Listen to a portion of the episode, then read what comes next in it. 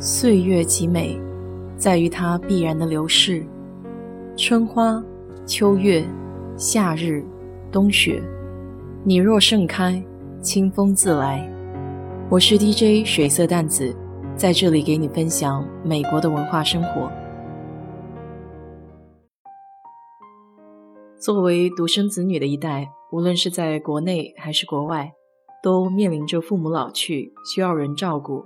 而自己身处外地的两难境地，在海外的朋友就更加麻烦一些，毕竟往返的路途遥远，还有签证这道关卡需要过。大多数的父母在国内是有工作、有医疗保险的，到了国外语言不通，交通不便利，很多父母都不大乐意待在美国。我就有朋友，爸妈都喜欢热闹。平时在国内也喜欢耍耍剑、跳跳广场舞。到了美国之后，因为不会开车，天天都窝在家里，最多只能在小区内部散散步。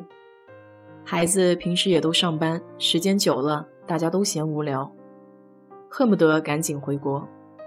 特别是在国内大半辈子，所有的朋友都在那里，远渡重洋，反倒平添寂寞。很多父母来美国是为了子女的下一代，帮忙看小朋友的。但现在的年轻人都有自己的想法，很多都不大愿意父母帮忙看孩子。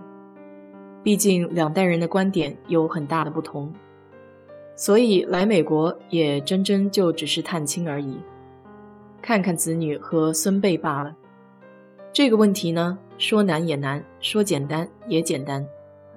就看在你自己的心目中，什么占的比重更大了。父母刚退休的时候，年纪也不算大，大多身体还都硬朗。在孩子还没拿到公民前，有效的办法就是两头跑跑，办个旅游签证，在美国待几个月，在国内待几个月。等父母年岁渐大，还得尊重他们的意愿。如果愿意在美国待着，和子女一起。那就帮着办绿卡，成功之后可以长期在美国相互陪伴。如果父母实在不愿意在美国待着，那子女就想办法两头跑跑了。最终的情况就是等自己的孩子大了，回去陪伴父母。这些都是有老有小中年人的一些困境，包括做决定时候还得和另一半商议，一时半会儿估计也讨论不出结果。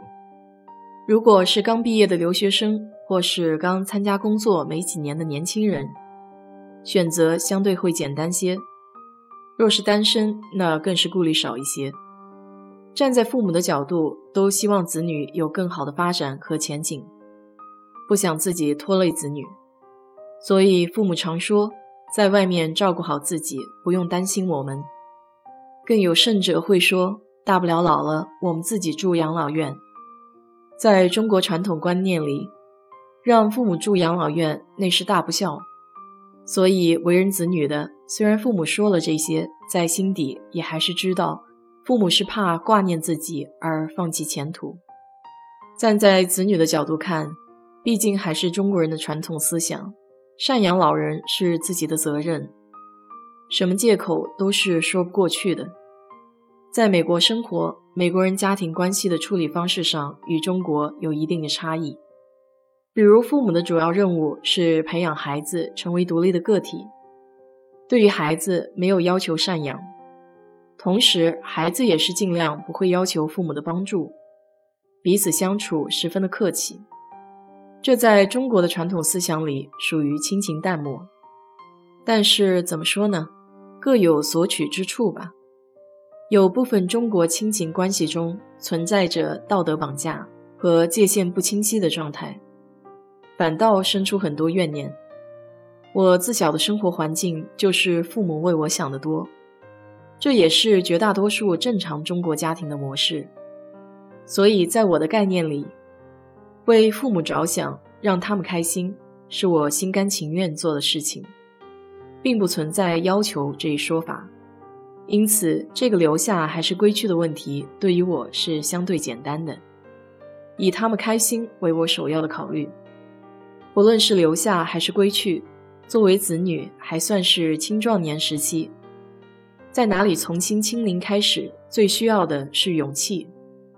只要自己认准了，大步往前行就好。好了，今天就给你聊这么多。如果你对这期节目感兴趣的话，欢迎在我的评论区留言，谢谢。